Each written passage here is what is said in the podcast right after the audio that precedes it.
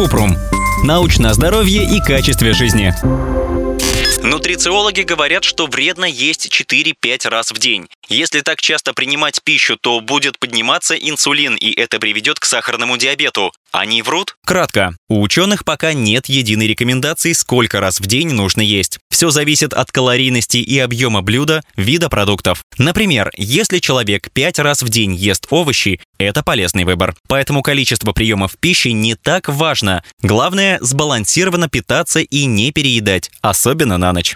Подробно. После каждого приема пищи поджелудочная железа выделяет инсулин – гормон, который регулирует уровень глюкозы в крови и участвует в развитии диабета второго типа. Инсулин помогает сахару поступать в клетки и сообщает печени, что ей нужно запасать сахар. Когда сахар попадает в клетки, его уровень в крови снижается. Организм понимает, что уровень инсулина тоже снизился и предупреждает печень, что нужно выделить накопленный сахар в кровь. Поэтому для человека всегда доступна энергия, даже если он какое-то время не ел. Это налаженная система, и только из-за того, что человек ест чаще, у него не будет сахарного диабета второго типа. Основные факторы развития болезней – это лишний вес и недостаток физической активности. Поэтому для профилактики сахарного диабета второго типа нужно правильно питаться, контролировать вес и больше двигаться.